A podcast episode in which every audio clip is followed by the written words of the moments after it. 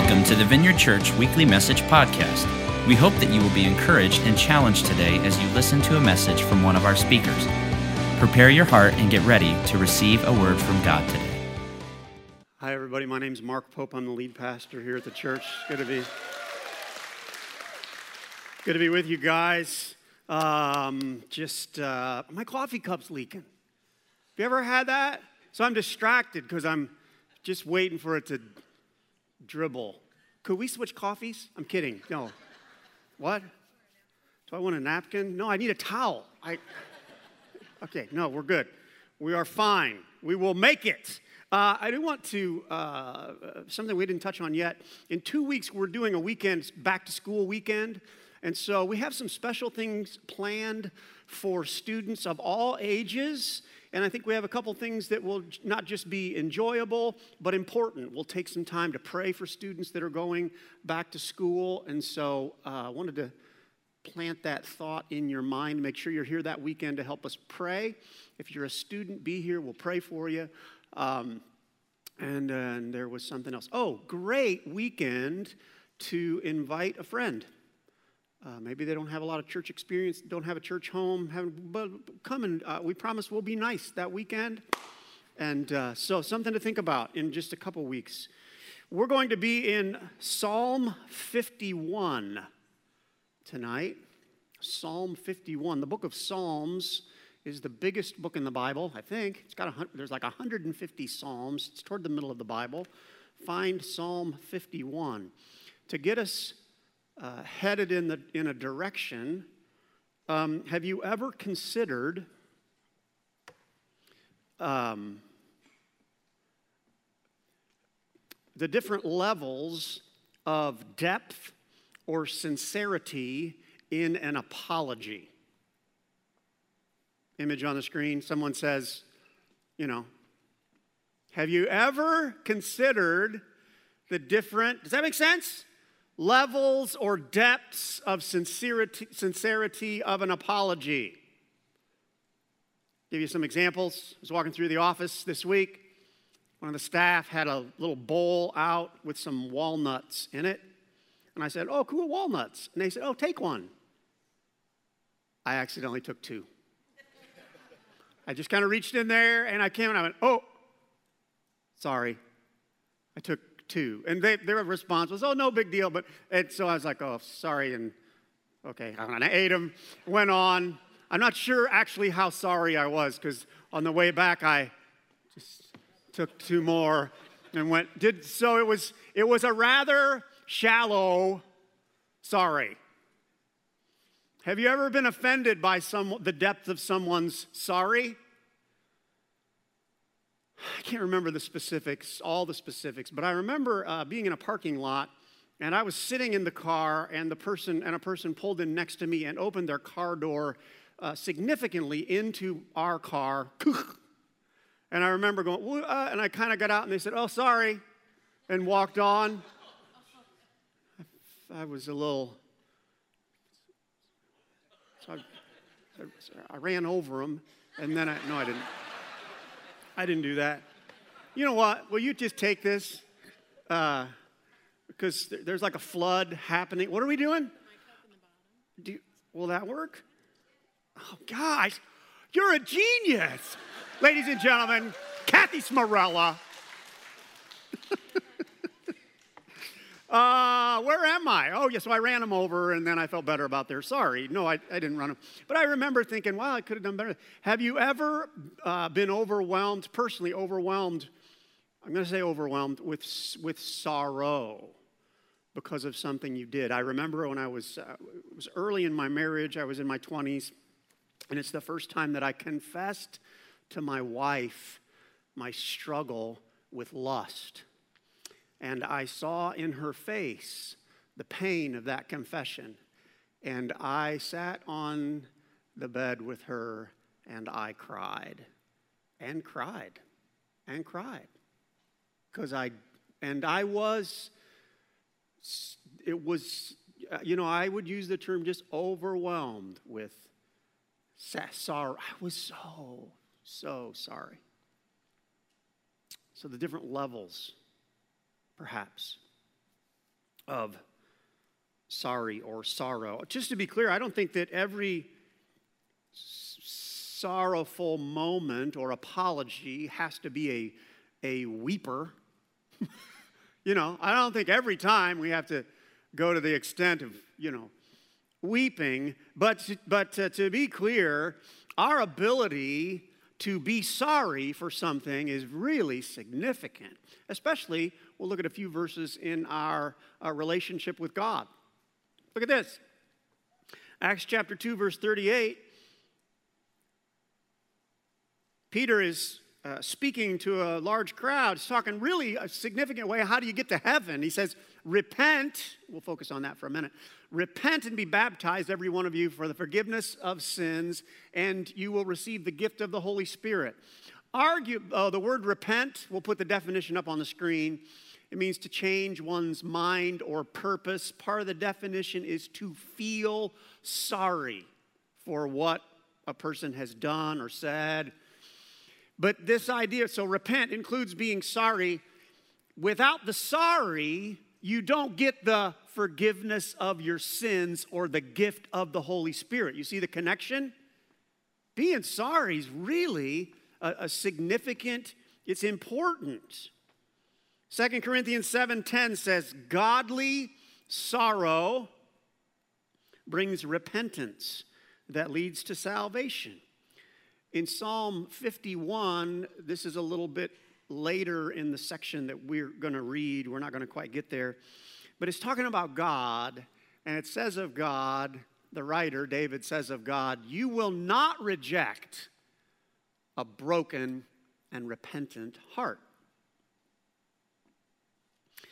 So, and it doesn't just affect our relationship with God, I would argue that it absolutely, our, our ability to be authentically sorry affects our human relationships. There are probably some of us now in, in a family relationship or in a friendship that that friendship would go to a whole new level if that person would just apologize for that thing that happened. Right? And by the way, some of some, some of that person some, is us. We could take our family to a whole new level, our marriage to a whole new level, a friendship to our whole, a whole new level, if we were the one who would just engage in, will you forgive me? Are you with me? Anybody sorry you're here tonight? This is a really upbeat talk so far. Can I give you one more? You know, we're living in a country where it seems on the increase, people are like angry, aggressive, shooting each other. It's horrible. This was it last, just in the last last week. Was that last, just last weekend or two weekends ago? Two shootings. Here now, I don't know that one apology is going to fix one specific shooting, but with this rise of, of aggression and anger, you know, something that would instead of escalate, would begin to take it down? If we lived in a world where more people, when they did something foolish or sinful or stupid or hurtful, would say, I'm sorry. Well, I think we could change the direction of our culture. So hold that thought. All those thoughts. We're in a series called Facing Your Giants. We're looking at the spiritual journey of uh, a man named David who's a really significant uh, Bible character. We're learning from his life because he's a great, in many ways, he is a great example to follow. And today we're going to explore what David wrote during a season of being really sorry for a sin or several sins that he committed. And so let me tell you the context again in Psalm 51. David has uh, committed adultery. Uh, this this reality has come up a couple other times in our uh, series. Um, so uh, I know that you say, oh, we've talked about this. Well, we're actually going to talk about a, a, different aspect. We're going to go to a different place. David commits adultery um, with a woman named Bathsheba, who was a neighbor and of his. And instead of repenting, David comes up with several plans to cover up his sin. Instead of changing. He eventually uh, kills Bathsheba's, has Bathsheba's husband killed to cover it all up and brings Bathsheba then into the palace. David's a king and takes her as his wife. By the way, the last 34 seconds of the things I've described, that's all really bad.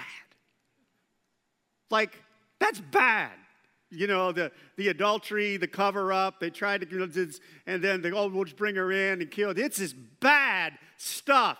And, uh, but David feels like I think he's getting away with it. Well, God sends a prophet, Nathan, to basically let David know God has seen it all, my friend.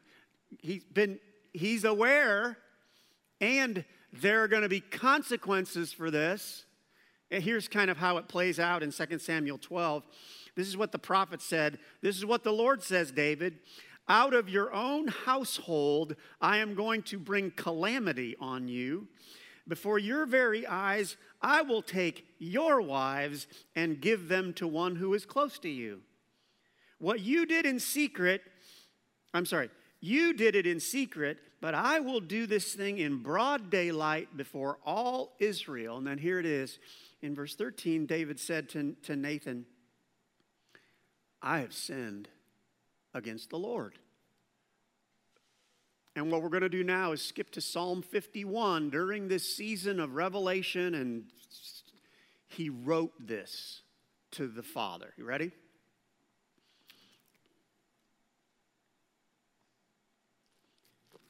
He says, Have mercy on me, O God, according to your unfailing love. According to your great compassion, blot out my transgressions. Wash away all my iniquity and cleanse me from my sin. For I know my transgressions, and my sin is always before me. Against you, you only have I sinned and done what is evil in your sight. So you are right in your verdict and justified when you judge. Surely I was sinful at birth, sinful from the time my mother conceived me. Verse 7. Cleanse me with hyssop, and I will be clean. Wash me, and I will be whiter than snow. Let me hear joy and gladness. Let the bones you have crushed rejoice. Hide your face from my sins and blot out all my iniquity. Last verse for us tonight. Create in me a pure heart, O God, and renew a steadfast spirit within me. Title of the talk is Healthy Brokenness. We're looking at David's repentance process. And there's a lot in this psalm. I would encourage you during your Bible time this week, read this entire psalm. And before you do, just ask God God, what, show me things about what it is going on in David's life that, that can help us. But I want to focus on two things. The, um, so let me uh, pray. By, by the way, while we pray, if you haven't already, you might pause and consider an area of your life or something you've done that you should be sorry for. Anybody need any help thinking of one? Just pause and think Something you, it could be something that you have done in the past to a person. Maybe you're in the midst of it. Maybe, maybe it's a primarily it's a sin against God. Pause. Because wouldn't it be great if we had an authentic, healthy view of that? Um, and if some of you can't think of anything bad you've ever done, we, you need to leave the church because we don't understand you. No, just give it a week because you'll do something this next week and, and then it'll apply then. So pay attention anyway, all right? So let's pause and pray. Uh, God, I'm uh, honored, I think, to try to uh, deal with this topic because I have become more and more aware how important this is. So, will you talk to us, Holy Spirit, be our teacher, that we might be able to navigate our sin and mistakes better for the sake of human relationships and for the sake of our relationship with you, those of us that have a relationship with you. In Jesus' name, amen. I have two characteristics of godly sorrow I think we can learn from David. The first one is this godly sorrow emphasizes mercy. Can everybody say mercy? Mercy. We're going to talk about mercy for a little bit. By the way, first thing out of David's mouth, right? He becomes aware of his sin and he's like, this is a problem and now there's going to be consequences. I'm not going to get. And he's, first thing, have mercy. It's the first really topic that comes out of his mouth in his sadness. There are a few, uh, most, of tra- most of the Bible translations translate it mercy. A few say, Be gracious to me, uh, O God. There's one that says, Have pity on me. The word for mercy in the original language is this word, and it means mercy, it means to show favor, be gracious. But there is, as I, as I looked at it, um, there's almost a posture to the word uh, it means to beg, implore the compassion of. There is this plead. So, can you go with me on to there's like a humble posture to this. And where I want to head for a moment is, is well, we can do this fill in the blank. Nah, don't do it yet. Did you already put it up? Don't do it. With the word, there is, because of the posture of the word, is what, I, what I'm saying is, there is no indication that David did any justifying uh, for his sin. Does that make sense? He's not bringing anything to the table. He is not, um, he's not giving any excuses for why he did what he did. There is no record of David saying anything like, But God, you know Bathsheba, she's really, really, really pretty. It's just not there. There's no record of him talking about that. Or, Lord, you know, if you don't know the context, it was late at night and David was walking around. But you know, Lord, I'd had a really, really tough day and I was really tired. And so that was why. Um, he doesn't ever head in the direction of, God, let me explain. The reason I did this was because the reason that I thought it was a good idea to kill, have Uriah, her husband, killed was because if we could just kind of wash this away. I was afraid that this, this affair would be a distraction to all the really good things that, was, that were going on in the kingdom. And so now, God, do you see, do you see why? You know, have you ever tried to do the head nod with God? You know, God, you're on my side, right? You see, here's another one. He, he, there's no indication of him saying, but God, it has to count that all the just think of all the, the, the, hundreds or thousands of days I was king and I didn't do this before. I never did, I didn't do it, I didn't do it last month, and I didn't do it the month before. And you know, I've been up on my palace roof. I'm well aware of multiple beautiful women out there, but I didn't. Remember the one time when I was tempted, but I didn't do it? He doesn't go in, he doesn't go there in his interactions with God. So here's the idea. Now we can fill in the blank. David didn't approach God with anything but emptiness.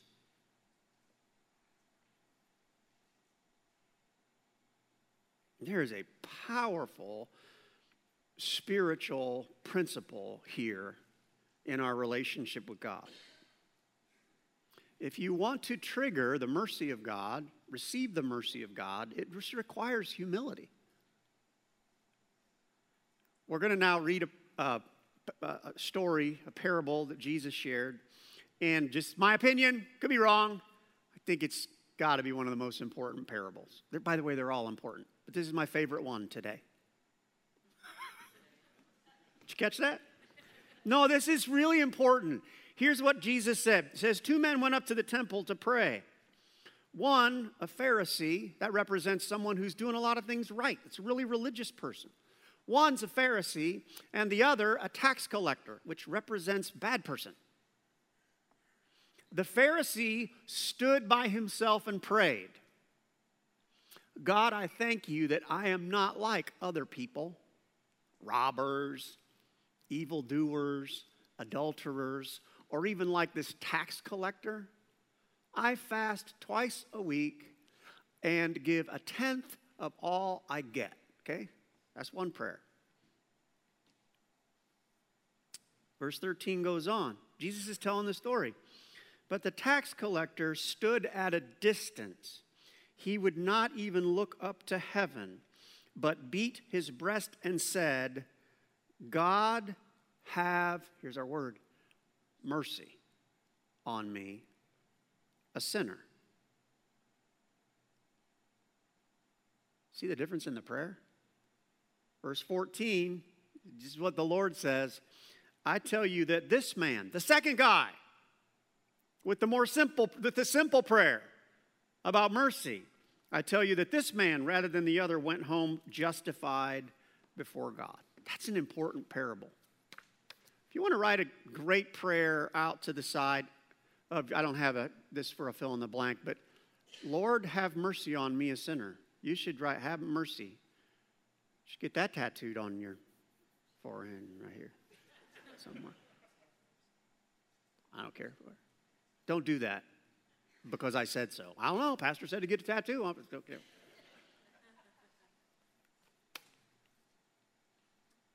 I want to give you an, assignment of another as we explore this approaching God, asking for mercy, humility. Uh, if you write down Isaiah 6, Isaiah 6. There's a guy named Isaiah and it's one of those rare times where he, a man, individual is going to be in the presence of God, get a really clear picture of what it's like to be in the presence of God. And um, he's in the in, uh, in heaven, angelic beings, they're singing, Holy, Holy, Holy. It's this moment. And this is a prophet of God, Isaiah. This is his response to the presence of God. Verse 5, he says, Woe to me, I am ruined. He doesn't bring God his list of things that he's, well, I'm so glad to be here, God. Have you been taking note of all the, he's a prophet. You've been taking note of all the good things I've done. He just says, Woe to me, I am in trouble. And then he says, For I am a man of unclean lips. First time I ever thought about this. His lips are probably the best part of his whole being. He's a prophet of God. He is a mouthpiece of God. This is the part of his body that's probably been used by God more than anything else. And yet he says, uh, he, he even there is like, these are a mess too. This is, I'm a mess. Do you want to read the rest of that assignment? It's interesting after he makes this confession and you know i'm a mess i'm a man of unclean lips i live with people that are we're a mess God responds to his confession, brings a, a coal, you have to read it. God brings a coal, touches his mouth, and then launches him into an assignment. But the humility happens first, and then after, God says, I got some, st- I just paraphrase, I got some things to do. Who will I send? Then, then Isaiah says, Send me. I'll go. So, all this brings a, a question for me, for us to consider. Fill in the blank, something to consider. How am I approaching God with my sin?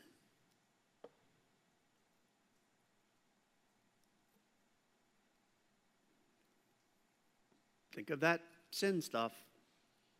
How am I approaching God with my sin? Am I justifying? Am I bringing excuses? Here's a question Am I approaching Him at all?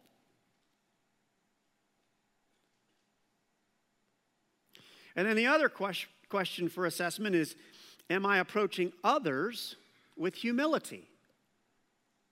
This is the, the, the, horizontal part, the relationships between you and I, and family and work. Am I approaching others with humility?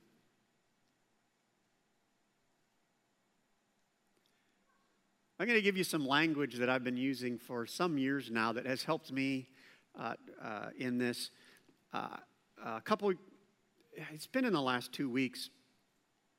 Got a phone call from somebody, and I was supposed to return their call, didn't return their call in a timely fashion. And so when I called them, I said, because by the way, I was sorry because I hadn't done what I should have done in that relationship. But I, I said, hey, uh, um, Kent, I am sorry uh, I didn't get back with you. I should have gotten back with you. And here's what here's a little language that I use that helps. And I said, and I don't have I don't have an excuse.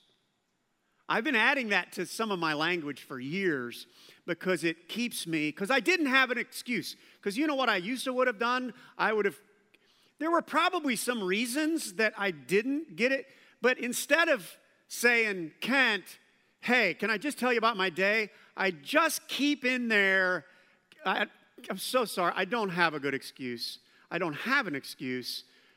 Will you, and oftentimes, will you forgive me? I should have called you yesterday. But you know what that does in relation? It, it tends to keep the relationship clean rather than doing the whole excuse thing. I remember uh, one of my kids uh, a while back, a couple years ago, I think it was, uh, had a, as my kids are adulting. And they're, they're, they're doing pretty well. Um, remember a conversation with one of my kids, and uh, they had made a financial mistake. I don't think it, I'm not sure it was a sin, but made anybody ever made a financial mistake? Yeah. Yeah, it's. Uh, I just I just so appreciated um, the conversation. At one point, they said, "Dad," we were driving in the car. They said, "Dad, I messed up." And you know what it did to my heart? Just the, the, the approach. I was like, what can, what can I do to help? It would have been a really different conversation had they leaned in with excuses and and, and all, right? Do you know what I mean? Just was so so so uh, you know proud of their their heart and willingness. Anyway, so godly sorrow emphasizes mercy. Can I add one more before we go on to the second one? Just a note on this you cannot rush humility, folks. Um, and if you look back to the text where David says, Have mercy on me, put that text up there again, have mercy on me. Here's five verses on have mercy on me, uh, have compassion. He's talking about his transgressions. He doesn't sum it up in one verse, I think he takes a little time to dwell on his sin. It's intriguing to me in verse 5 where he even goes with, Surely I was sinful at birth. He's not even talking now about the sin that's right there present. He's just admitting, I was sinful at birth. And he may even be stretching a little bit. He says, I was sinful from the time my mother conceived me. Really? All the way in the, yeah, I was bad, God. I've been bad my whole life. At conception, I was bad. And I'm just saying, every once in a while, don't quickly pass by how bad you are. Let, especially in human relationships, oh, don't do this. I ask forgiveness. Forgive me now. I don't know why I'm doing this, but I'm doing it.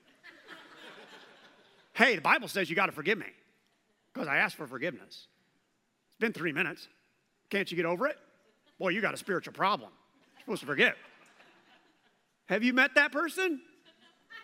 Are you that person? Quit that. Not helping, not helping your relationships to rush other people through the process. Let them forgive you.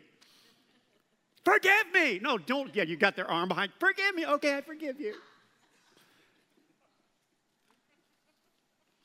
Emphasize mercy. Second thing, godly sorrow asks for change. Asks for change. This is the idea that David doesn't dwell there forever. He ends up in his relationship with God, in his conversation, in his writing to God. He says, God, will you change me? Verse 7, he says, Cleanse me, and I'll be clean. Wash me is included in there. I want to bounce to verse 10 toward the end of what's on the screen. He says, Create in me. He's transitioning. Create in me, he's asking God to do something. Create in me a pure heart and renew a steadfast spirit in me. Fix me, in simple terms. God, by the way, will you fix me? And I want to uh, emphasize part of what this prayer includes, I notice that he is praying about his heart. He says, Create in me a pure heart and renew a steadfast spirit within me. Here you can write this down and we'll explore it just a little bit. When David sought out change, he prayed about his, and, and if you would write spirit slash heart, just include that in there. Or if you'd like it, he prayed about his inner life. He prayed about his inner life. Uh, let me plug a verse in here Matthew 15 19 says, Out of the heart comes evil thoughts, murder, adultery, sexual immorality, theft. Out of the heart. So I want to give you an idea here as we get ready to close that has, I think, can affect our lives. We'll start with this. What's your favorite sin? Don't say it out loud. And maybe, I, maybe I shouldn't say favorite sin. But what's, the, what's your besetting sin? What's the sin? No, we'll say it's your favorite. Now, you might say, oh, no, I don't have a favorite sin. Well, what's the thing that you're going to be tempted to do tomorrow? Go ahead, what's yours? No, I'm. if you could stand up, could we get the microphone up here? Uh, because I'm going to just call on a few people. I want you to come up here. And uh, if you don't tell us, then we know. And we'll know. But think of it, okay? Engage with me. What's your favorite sin? What's the thing that keeps tripping you up? You get drunk too much? You just get drunk. It's just what you do. Some of you right now are like, oh, he's going there.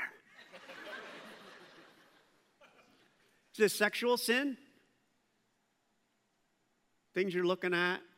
Pete, You're having sex with someone who's not your spouse? Do you get angry and you hurt people? And you and it's not like you did one like this is it's just kind of your MO. You this is your thing.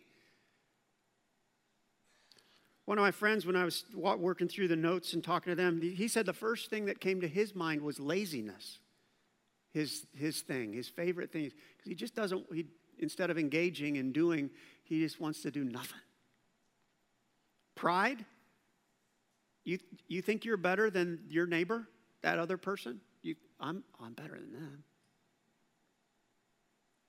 I, I thought I was thinking of my stuff, and I thought of coveting, I thought of lust, I thought of contentment. I think how many times am I not content with the thing I have, and I'm always looking for the other thing? By the way, coveting, it's a sin. So I was just thinking of my junk. I thought about lust, my, just still my struggle with lust. Now, let me give you an idea. I hope you all have a thing. Did I, did I touch on everyone's? Did, does anybody feel left out? you know, because we didn't talk about, oh, greed. I didn't throw that out there. You're living your life for money. You hurt people to pad your bank account. That's a sin, my friends. They, okay, now is everybody included? Here's an idea that might affect the transformation of our life. Let me give you an average prayer for a person who's struggling with lust. No, it's a good prayer. This is a good prayer. A good prayer. Oh God, it's summertime. Help me not look at the girl in the bikini at the beach. That's not a bad prayer. Like, you know, because tomorrow you're going to go to the beach. God, help me not look at the girl with the bikini. Help me, Lord. Help me. That's a good prayer. But can I give you a potentially better prayer to explore? And the prayer is something like this God, will you give me a heart that sees people like you see people? Do you see the difference? One is just working on the outside activity, and the other gives God permission to transform the inside of us, which then will affect the outward stuff. Are you with me? Fin- finances, greed. Explore with God in your soul. Say, God, what is it in my heart? Why do I think, why do I think money is the answer? To the stuff. What is it in my, what's wrong in my soul? So, in anger, don't just say, don't just pray, God, give me control of my emotions, but say, oh, God, change my insides so that I love people more than I get frustrated that my agenda is not moving forward or something like that. Do you get it? Pray, invite God. It, uh, drinking. You, you know, you're, you're, you're, you're eager to get drinking or smoke pot or whatever your deal is. How about this? Oh God, work on my soul that I would want to be saturated with your presence more than be stimulated for a couple hours with some chemical. That's a good prayer.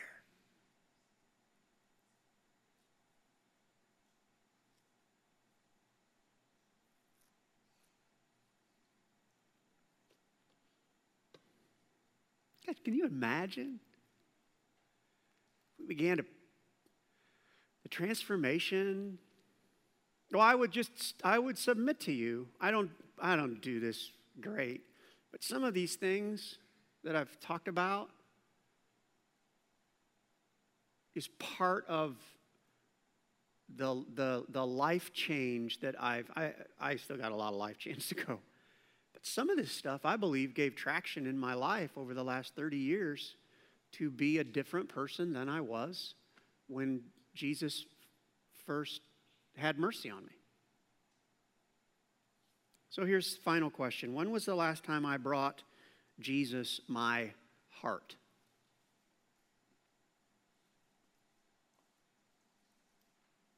When was the last time I brought Jesus my heart?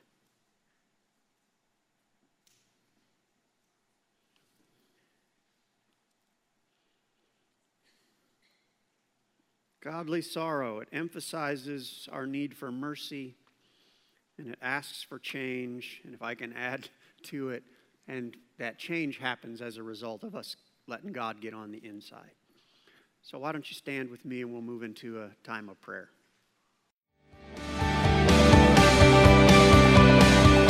Thanks for listening to the Vineyard Church Weekly Message Podcast. We pray that you were impacted by this message. God bless and see you next time.